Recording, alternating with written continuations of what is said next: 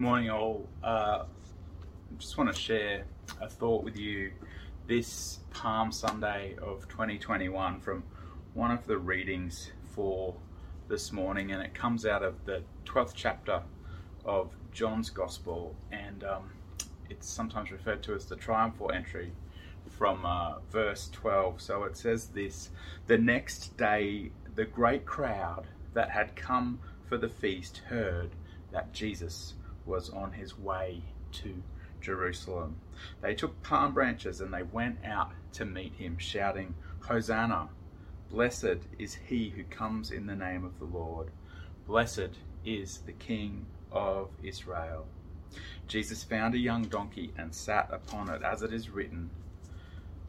And he's quoting here, uh, John is quoting uh, the book of Zechariah Do not be afraid, O daughter of Zion.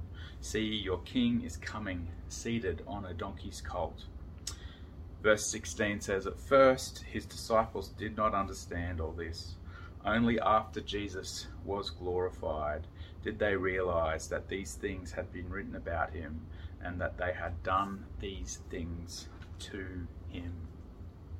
You've probably heard it preached uh, from this text before that what's going on here is uh, a whole bunch of stuff that points to Jesus arriving in Jerusalem as king.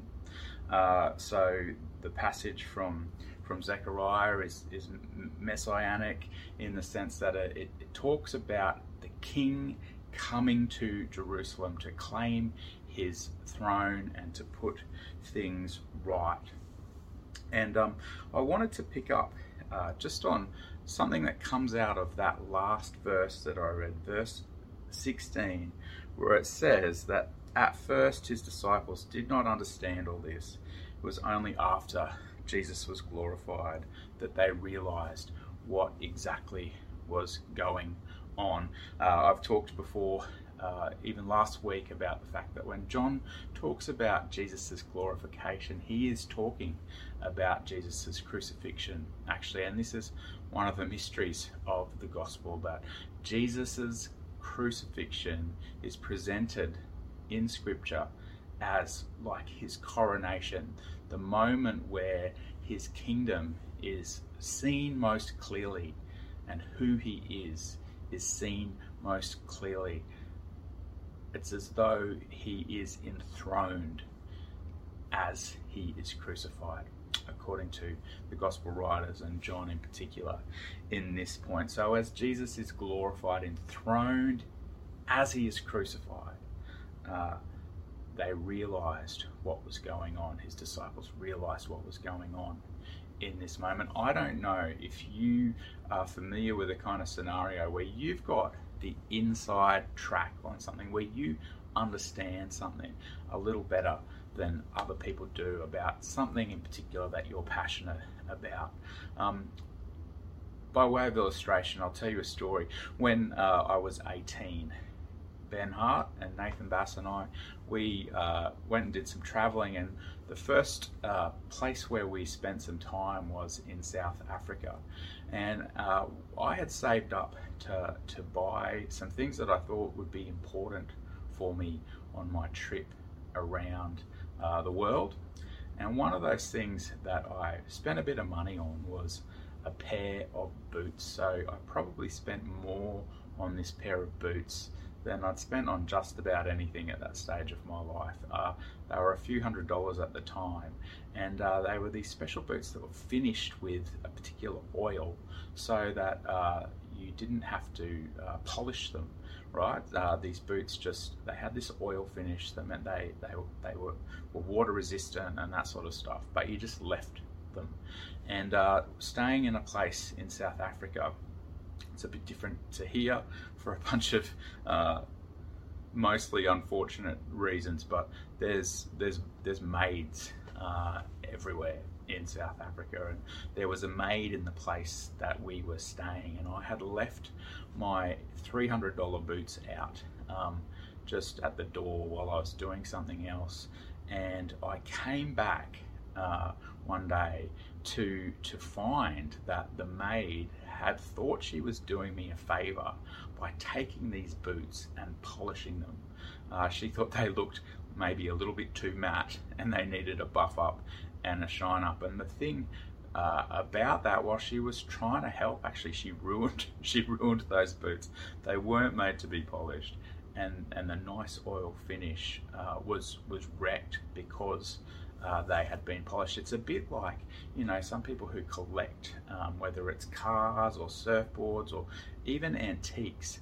Um, there is a situation that happens sometimes where, uh, you know, someone who isn't in the know might buy an antique and then paint it and, and effectively ruin it, right? And, and the collector would be horrified because even though there's something maybe potentially a little bit shabby or dated looking about that piece of furniture or that vehicle in its original um, sort of unadulterated form, uh, it's worth a lot more that way than it is if you whack a coat of paint on it, or in the case of a car, if you take out the original parts and put modern parts in. Somehow you diminish the value. Maybe you've been halfway through a project around your house and uh, you know you've taken something mechanical apart. This happens to me sometimes with kids and and I'll leave the pieces just so. And it might look like I've just left a mess out but it's because I'm halfway through something and the and the nuts are all you know in sequence so that I know when I go to put that thing back together what order the nuts go back on in. And then one of the kids will come in and clean up right you know that scenario where it's like you know what's going on in a moment, and it might look like something's unfinished. It might not look, uh, uh, it might not conform to the ideals that someone else might have, but actually, there's something going on that's really significant there that someone else could miss the point of. I think that's what's happening in this passage here, where it says the disciples didn't understand what was going on with Jesus coming into Jerusalem on this donkey's colt until after he was glorified. Jesus was very intentional in this moment. If you read the other gospel accounts of what happens here, he chose to ride in to Jerusalem on that donkey's colt. And in all of the stories, John included, where the people recognize Jesus as King. And it says they shout Hosanna, they're caught up in a moment of fervor and joy because they know the story of the Messiah returning to Jerusalem to sort things out, to implement God's justice and God's rule. They're excited about that. Jesus is, is accepting of that praise in all of the accounts. He, he doesn't push back against it, as we've seen. He sometimes does with uh, people as they recognize his messiahship because his hour has come. So there's this moment where he intentionally takes the colt of a donkey and rides into Jerusalem. People recognize him as the king returning to Jerusalem and he accepts it it's sometimes said that you know Jesus should in some ways have been riding a, a military steed or a, a, royal mount coming into Jerusalem. He, he should have, as the king of Jerusalem and the king of Israel, uh, he should have played up to that. He, he, he was worthy of, of coming in, in a, in a way more befitting of a king, not so humbly but coming in as a part of a, uh, you know, majestic procession. But no, the gospel writers tell us that he chose to come the way that he came. And I wonder about the extent to which those crowds recognized him as the, mess- the messianic king on the one hand, but imagined that he was just beginning, right? The fact that he was coming in in this humble way was just a means to an end that he would assert his authority once in Jerusalem. He would he would somehow take for himself, let's say, a horse more fitting for a king. He would uh, overthrow the religious leaders that were corrupted by Roman influence, and he would help to drive the Romans out of Jerusalem, and then he would take the form of a king that they were familiar with. That's why they were so excited. And yet, John in his gospel here says what he was doing actually made sense at the moment of his crucifixion, which was his glorification. He had no intention of coming any other way as the returning king. By riding this colt of a donkey, he was showing something about his kingdom that it is peaceful. He's the Prince of Peace, that it is humble, that it doesn't seize power in the way that the, the powers of this world operate. In um,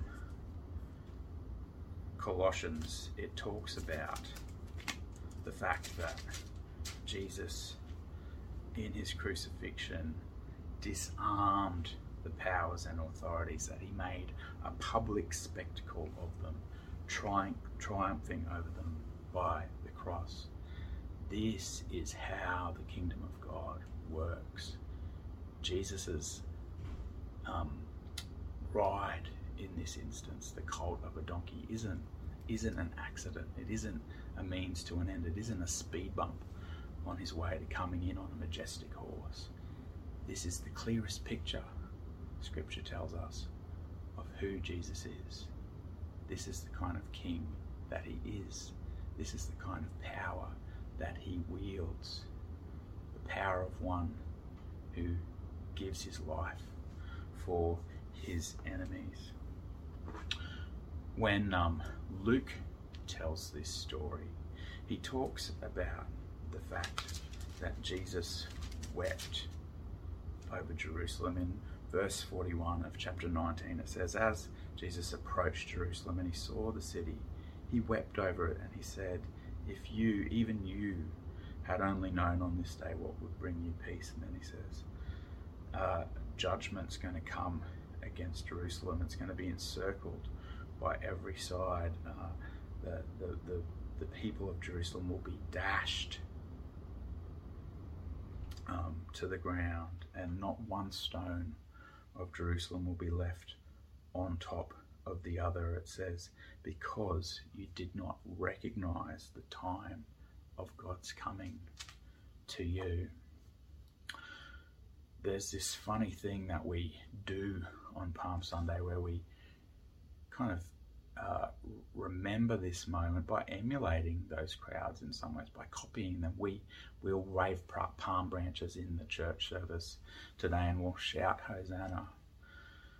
But what's kind of scary about that is those people who shouted Hosanna that day, who waved palm branches, even the disciples didn't necessarily get what Jesus was doing. It says Jesus wept for those who, in that moment, received him as king because they didn't quite understand what kind of king he was and what kind of kingdom he was implementing. Even his disciples didn't quite understand until after the event. One of the things that I really enjoy about my job as as a teacher at, um, a teacher of theology and, and the Bible is I get to have these deep conversations with Christians from all around the place who have decided to come and engage with their, their, their faith um, in a serious way and to commit themselves to study. And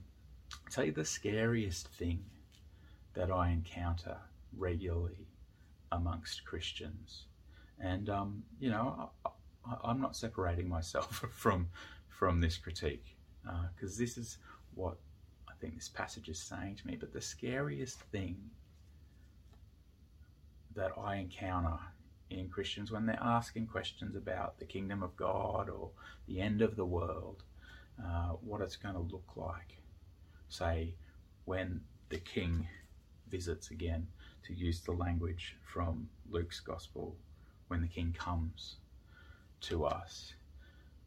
What scares me is that there's a potential that we as Christians might miss Jesus, might miss his coming, his visitation. We have an expectation that he'll come again.